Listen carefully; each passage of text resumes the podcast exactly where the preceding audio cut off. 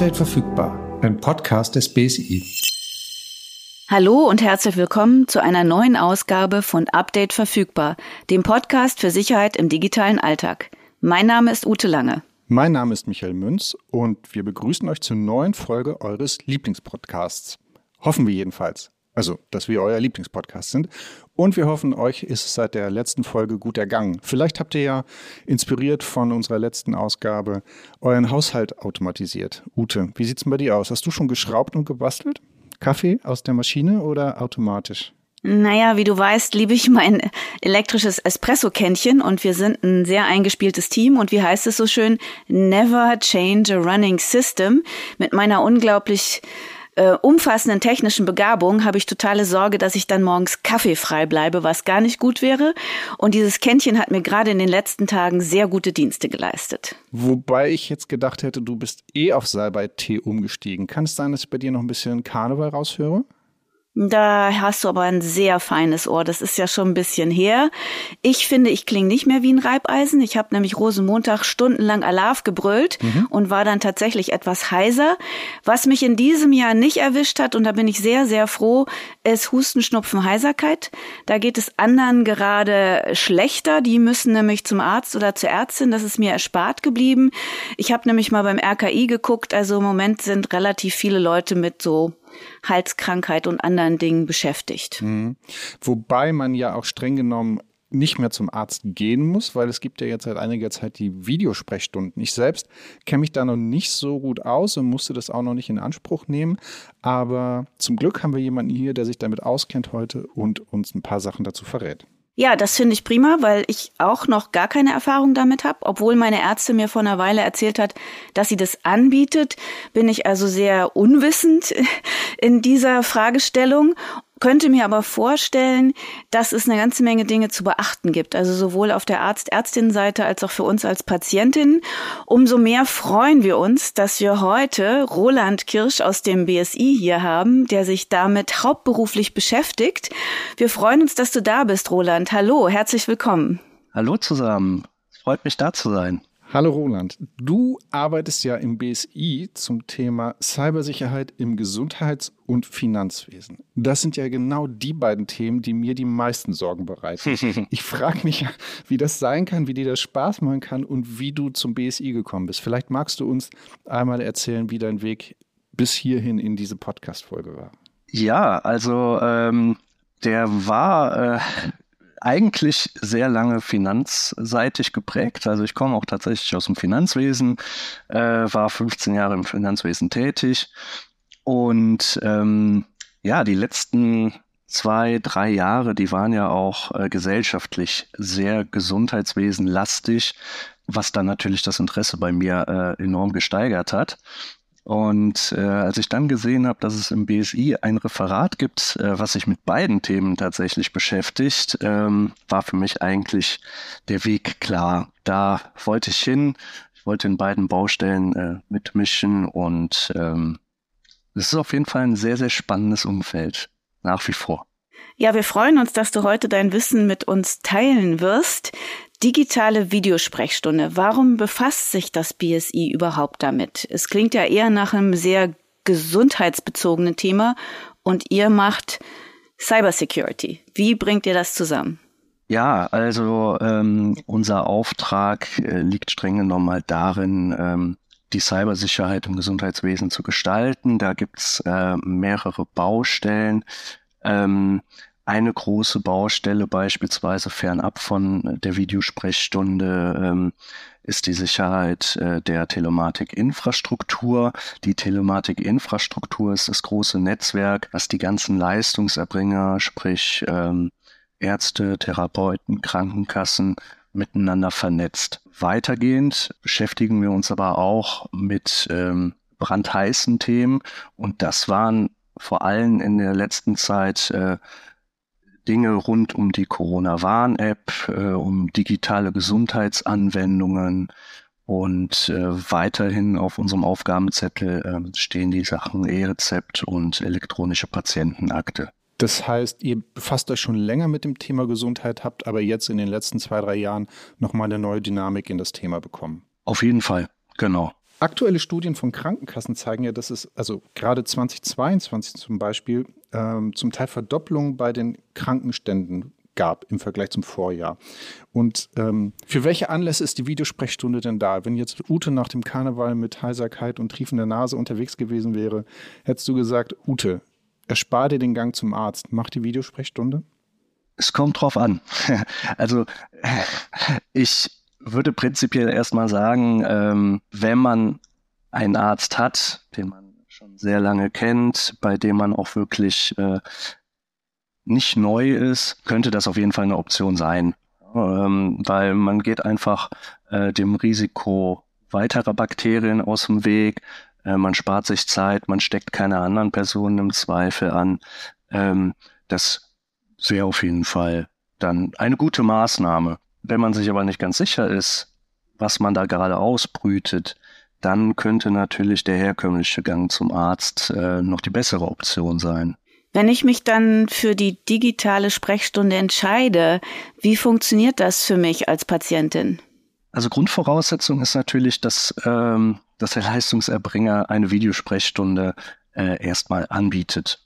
Das kriegt man relativ einfach in Erfahrung gebracht, denke ich. Viele ähm, machen halt das Angebot kenntlich über deren eigene Homepage. Es gibt aber auch verschiedene Portale äh, von äh, Videodienstanbietern, in denen man seinen Arzt suchen könnte. Dabei muss man natürlich das Glück haben, dass äh, der Video, äh, dass der Arzt bei genau diesem Videodienstanbieter ist.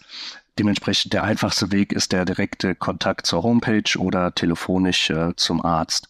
Wenn diese Grundvoraussetzung erstmal erfüllt ist, dann geht es eigentlich recht einfach. Man vereinbart einen Termin und äh, zu dem Termin bekommt man dann äh, Zugangsdaten zugesendet, äh, mit welchen man dann bei der Videosprechstunde teilnehmen kann. Also im Prinzip so ein bisschen so, wie wir uns jetzt auch verabredet haben. Wir haben einen Link, wir klicken drauf, sind zur selben Zeit am selben, im selben digitalen Raum und können uns dann austauschen zu, zu so einem, zum Thema Gesundheit, zu meinen Wehwehchen, die ich gerade habe. Vollkommen richtig. Also im Endeffekt, wer, wer schon mal an Videokonferenzen teilgenommen hat, ähm, der wird auch die Voraussetzungen für eine Videosprechstunde eigentlich schon mitbringen. Ich muss dann auch nichts runterladen oder sowas in der Art. Das ist dann wahrscheinlich browserbasiert, also dass ich es auf meinem Rechner in, einem, in dem Programm an, äh, aufrufen kann, mit dem ich auch sonst Webseiten aufrufe. Genau richtig, genau richtig. Die funktionieren eigentlich alle browserbasiert. Nun ist ja die Erfahrung mit den ganzen Videokonferenztools nicht ganz unproblematisch gewesen in den letzten Jahren. Ähm, auch wenn wir sie viel genutzt haben, gab es viel Diskussion über Datensicherheit und andere Sachen. Werden denn bei so einem eher sensiblen Gespräch, das ich mit meiner Ärztin führe, Daten gespeichert und wenn ja, wo? Also das verursacht gerade so ein kleines Unwohlsein bei mir. Ja, da sind wir tatsächlich bei einem ganz, ganz wichtigen Punkt. Es ist im äh, Bundesmantelvertrag Ärzte, das ist quasi die äh, Grundlage für die digitale Sprechstunde, zumindest arztseitig. Also in der Anlage 31b davon ist halt festgelegt, dass die Verbindung ähm, zur Videosprechstunde peer-to-peer -peer funktionieren und eine Ende-zu-Ende-Verschlüsselung mit sich bringen. Das heißt, Videodienstanbieter können auf diese Gespräche nicht zugreifen von außen. Es wird auch äh, nichts auf den Servern der Videodienstanbieter gespeichert und ähm, somit nimmt man natürlich an der Stelle die Diskussionsgrundlage, weil einfach technisch ähm, dieser Weg ausgeschlossen ist. Ich erinnere mich daran, als wir vor drei Jahren uns an Videodienste gewöhnt haben, dass es da ja auch Diskussionen gab, dass Sachen über Server liefen, die gar nicht in, in der Bundesrepublik Deutschland stehen und dass es halt Datenschutzbedenken gab. Aber all das ist im Falle der Videosprechstunde ausgehebelt. Du hast gerade schon Peer-to-Peer -Peer gesagt. Das heißt, wenn ich meinen Arzt spreche, dann geht es nicht dreimal um den Globus und biegt viermal dann irgendwelche Knotenpunkten ab, sondern es ist von mir zum Arzt und kein anderer hört mit. Und sowohl bei mir wird es verschlüsselt als auch beim Arzt selber auch. Und da müssen wir uns auch keine Sorgen machen, dass irgendwer noch mithören kann.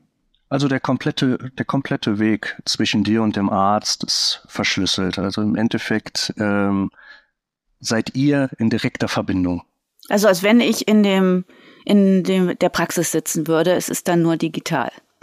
Genau, genau. Natürlich äh, vielleicht ein Unterschied zum Sitzen in der Praxis. Ähm, in der Praxis ist es selbstverständlich, dass du mit deinem Arzt, mit deiner Ärztin vor Ort sitzt, in einem Raum und im Zweifel kein anderer mithört. Hier musst du natürlich auf deiner Seite auch für die entsprechenden Rahmenbedingungen sorgen. Ne? Also wenn du dann auf der Couch mit äh, Freunden, Bekannten sitzt und dann an einer Videosprechstunde ähm, teilnimmst, ist das natürlich ganz was anderes.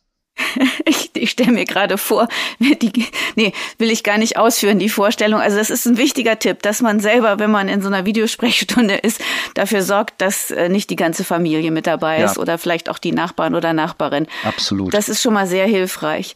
Aber wenn ich zum Beispiel möchte, dass jemand dabei ist, ne? weil ich habe ja vielleicht auch ähm, das Bedürfnis, ich hatte tatsächlich letztens einen Fall, da habe ich meine Schwester zu einer Sprechstunde mitgenommen, weil ich gerne ein zweites Paar Ohren wollte.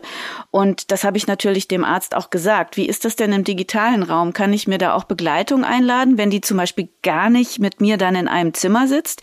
Weil du hast eben gesagt, Peer-to-Peer, -Peer, das klingt nach einer Zweier-Sprechstunde gäbe es die Möglichkeit, da auch noch andere dazu zu schalten, die natürlich nur mit meinem Einverständnis dabei wären. Ja, also Grundsätzlich gibt es diese Möglichkeit. Ähm, es gibt äh, Videodienstanbieter, zertifizierte Videodienstanbieter, ähm, die auch mehr Parteien Gesprächskonstellationen zulassen. Und sorry, da war der Hals gerade im Weg. Ähm, du kannst ja nachher zu Video sprechen. ja, mal gucken, vielleicht wird es notwendig. ähm, nee, aber äh, es gibt auf jeden Fall Konstellationen, äh, wo mehr Personen als nur der Arzt und man selbst ähm, an einem Gespräch teilnehmen können. Ähm, bevor ich noch einmal zu Datenschutz komme, Ute, ich habe mich wirklich gerade einen kurzen Moment gefragt, warum du noch ein zweites Paar Ohren am Kopf haben willst. Aber so war das gar nicht gemeint. Ne? Du wolltest einen Zuhörer das, dabei haben. Du bist schon wieder ja. bei Karneval, ja? Also ja, da hat man das vielleicht als Kostüm, ja. aber nicht, wenn ich zum Arzt gehe. ähm, ich wollte noch einmal zurück zum Datenschutz, weil wenn ich zum Arzt in die Sprechstunde gehe, muss ich ja auch einen Anamnesebogen ausfüllen und unter anderem auch eine Datenschutzerklärung. Ähm, ist das in dem Prozess der Videosprechstunde auch mit drin, dass ich irgendwo einen Haken setzen muss? Habe ich gelesen, finde ich gut und dann geht es erst weiter? Ja, ich muss auf jeden Fall äh, vor dem Gespräch, äh, das ist entweder beim Arzt oder beim Videodienstanbieter, es kommt da immer auf Arzt und Videodienstanbieter an, äh, meine Einverständnis abgeben. Das muss ich auf jeden Fall tun. Wenn ich jetzt Arzt wäre und mir nach diesem Podcast überlege, das klingt eigentlich alles ganz gut. Ich weiß gar nicht genau, warum ich das bislang nicht anbiete. Wie gehe ich denn davor, damit ich das jetzt künftig machen kann? Der einfachste Weg für äh, die Leistungserbringer ist an der Stelle, sich äh, auf der Seite der äh, Kassenärztlichen Bundesvereinigung, also der KBV, kundig zu machen, welche zertifizierten Videodienstanbieter es gibt. Ähm, da gibt es sehr schön aufgelistet eine Liste aller zertifizierten Videodienstanbieter und da kann ich mir eigentlich jemanden aussuchen. Bei dieser Liste ist dann auch erkenntlich, wie groß meine Gesprächskonstellationen sein können, weil da gibt es tatsächlich Unterschiede.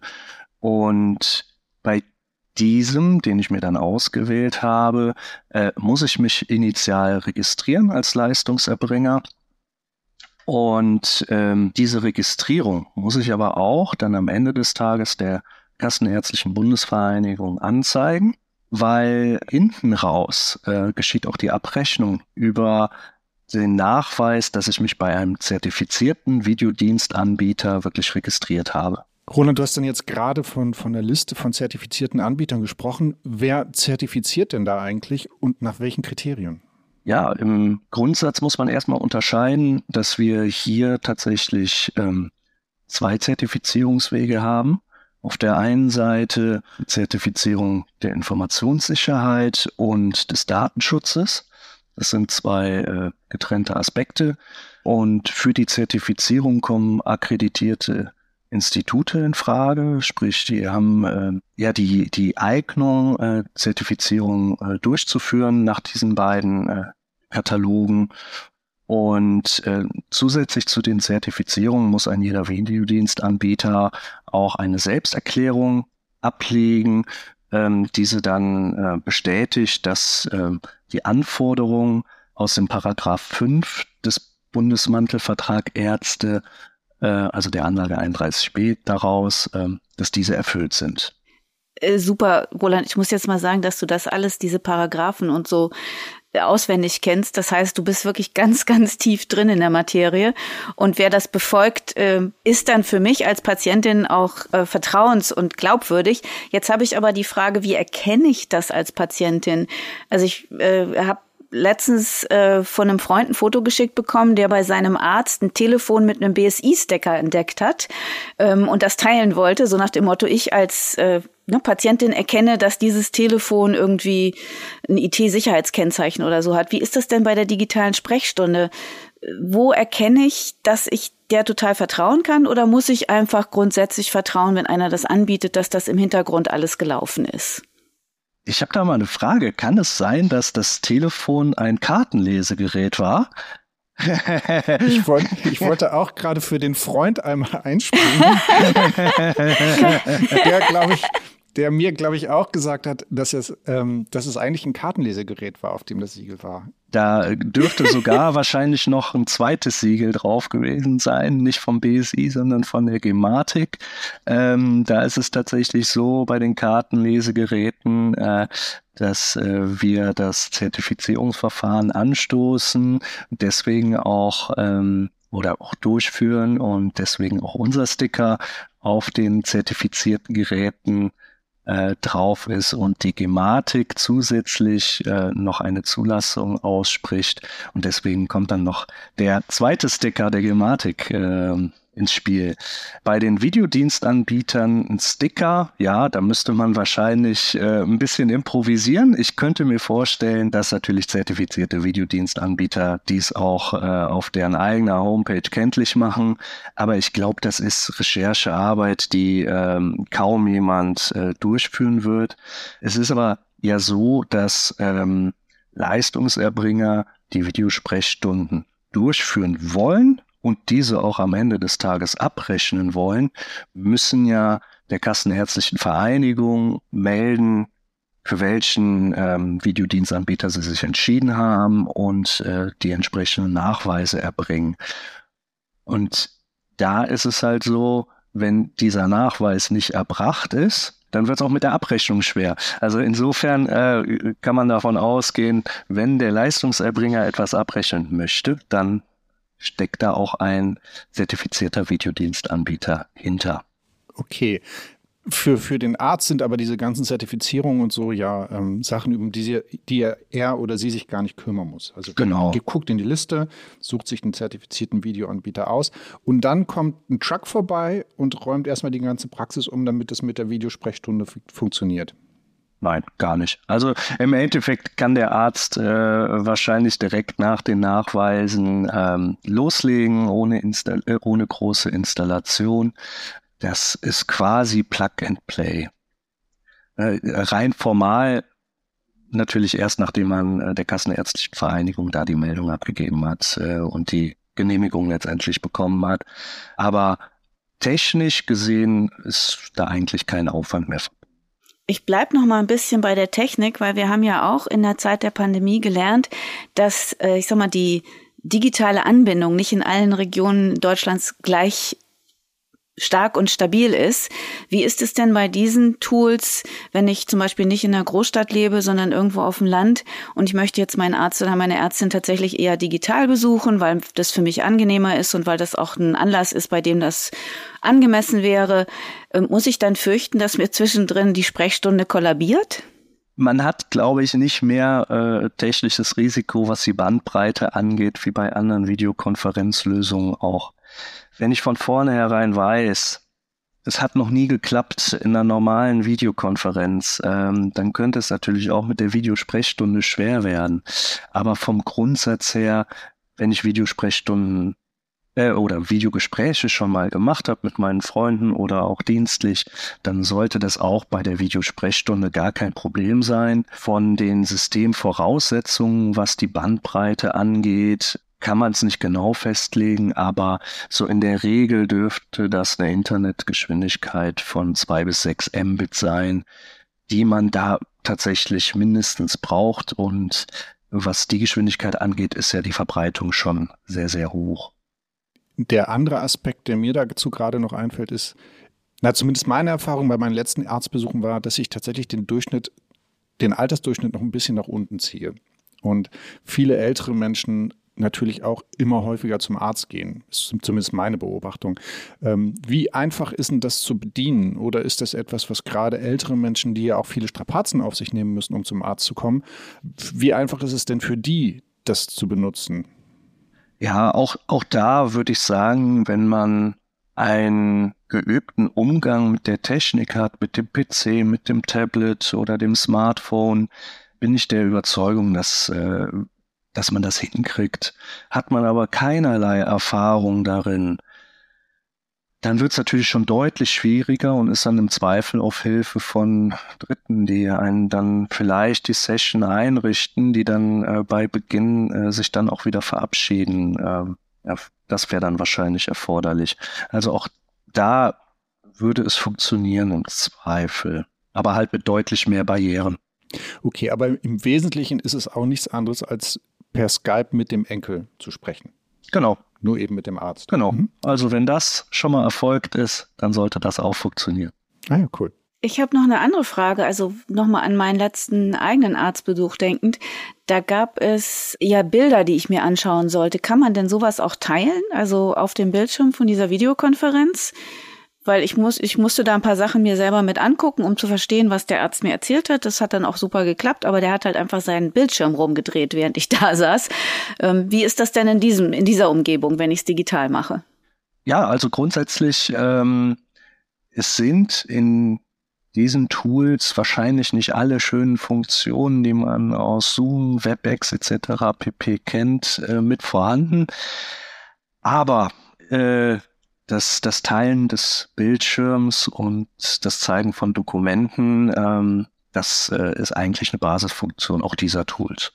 Und wenn wir jetzt einmal noch Hand aufs Herz legen, gibt es denn Dinge, die da noch nicht so gut laufen? Oder sind dir Vorfälle bekannt, wo ihr hinterher auch beim BSI gesagt habt, da müssen wir nachschärfen, um eben den Datenschutz und den Datenfluss sicher zu gestalten? Was diese beiden Punkte angeht, eigentlich nicht. Das Einzige, was uns äh, wirklich da äh, zu Beginn begegnet ist, ähm, war tatsächlich bei äh, bestimmten Gesprächskonstellationen, dass man da tatsächlich vor ein Bandbreitenproblem gestoßen ist, gerade bei Gruppengesprächen. Das hat sich aber in den letzten zwei, drei Jahren auch tatsächlich ähm, deutlich verbessert, so dass wir da äh, lange nichts mehr gehört haben, was eigentlich in der Regel immer ein gutes Zeichen ist. Aber die einzige ähm, Hürde, die ich mir jetzt noch vorstellen kann, die unangenehm werden kann, äh, wir kennen es alle, die äh, rein digitalen Termine, die werden wieder aufgeweicht und äh, man ist häufiger in der Situation, dass man äh, hybrid vorgeht, dass man Termine sowohl in Präsenz wie auch virtuell durchführt und sich in einem Kalender dann äh, die verschiedenen Termine äh, häufen. Ich sehe da einfach das Risiko, dass da im Zweifel zwei verschiedene Terminkalender übereingebracht werden. Und da sehe ich einfach das Risiko, dass man im digitalen Warteraum sitzt und man vergessen wird. Na gut, ein bisschen Geduld muss man ja auch in der, ich sag mal, Präsenzpraxis manchmal mitbringen, gerade wenn es auch was äh, ähm, Eiliges ist oder wo man halt gestern auch nicht wusste, dass man heute zum Arzt muss.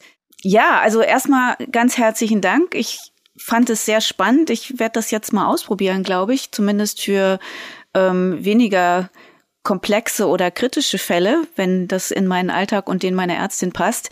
Wir hoffen, dass ihr die Videosprechstunde, wenn ihr sie in Anspruch nimmt, möglichst sorgenfrei, also für sorgenfreie Anlässe nutzen werdet. So oder so sollte euch zumindest die Durchführung nach dieser Folge nicht mehr so viel Kopfschmerzen oder hoffentlich gar keine bereiten. Genau, vielen Dank, Roland, dass du uns das erklärt hast. Und ja, vielleicht ähm, sind ja viele jetzt auch entweder Patientinnen und Patienten oder Ärzte, die's, äh, die sich damit noch nicht befasst haben, jetzt ja auch ähm, motiviert, das mal auszuprobieren. Ja, danke für die Einladung. War mir eine Freude. Sehr gerne. Bevor wir uns jetzt aber auch von euch, liebe Hörerinnen und Hörer, verabschieden, kommt noch eine Frage aus der Community, die wir ähm, euch beantworten wollen. Wir haben ja ähm, nachgefragt auf den Kanälen des BSI, welche Themen euch so beschäftigen und worauf ihr Antworten haben wollt. Und eine der Fragen, die ihr uns gestellt habt, war, wie oft soll ich eigentlich mein Passwort ändern? Und die Frage beantwortet euch jetzt Ute. Schön rausge geschlichen. Also anlassbezogen ist die Antwort. Damit könnte ich es jetzt äh, belassen. Das äh, ist dann aber vielleicht nicht die volle Erklärung, die hilfreich ist. Ich kann dir auch zur Seite springen, ja. wenn du wenn du möchtest. Machen wir. Also nicht einfach regelmäßig so nach dem Motto alle drei Monate mache ich jetzt mal hier alle meine Passwörter neu und sicherer, weil das könnte dazu führen, dass man vielleicht schludrig wird und sie am Ende nicht das bringen, was sie bringen sollen. Sprechen wir doch mal über Anlässe. Genau, nämlich was, was sind denn das für Anlässe, zu denen ich dann meine Passworte ändern soll?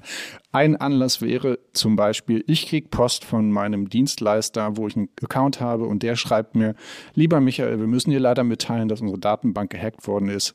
Ändere bitte dein Passwort bei uns. Dann ändere ich das natürlich. Oder, Ute, du erinnerst dich ja vielleicht daran, dass wir mal den Hochschuldozenten Michael Mayer in der Folge hatten, der ja auch den Mythos entschleiert hat, ich habe ja nichts zu verbergen. Der hatte ja in so einer Datenbank gefunden, dass von mir Daten im Netz geleakt sind.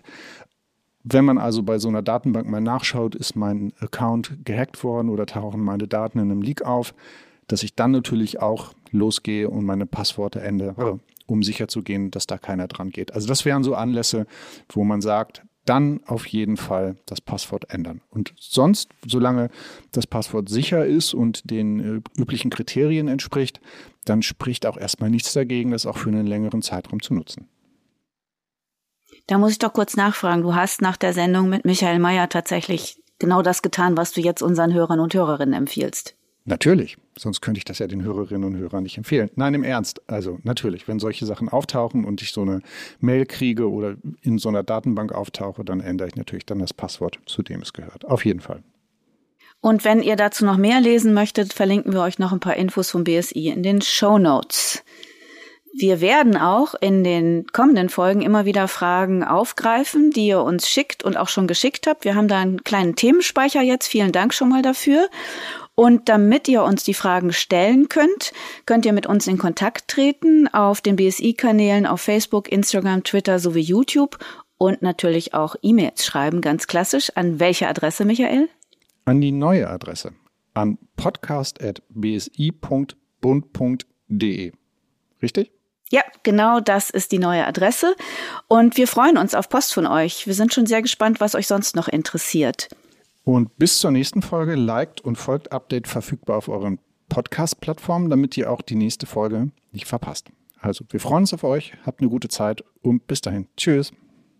Tschüss, bis bald.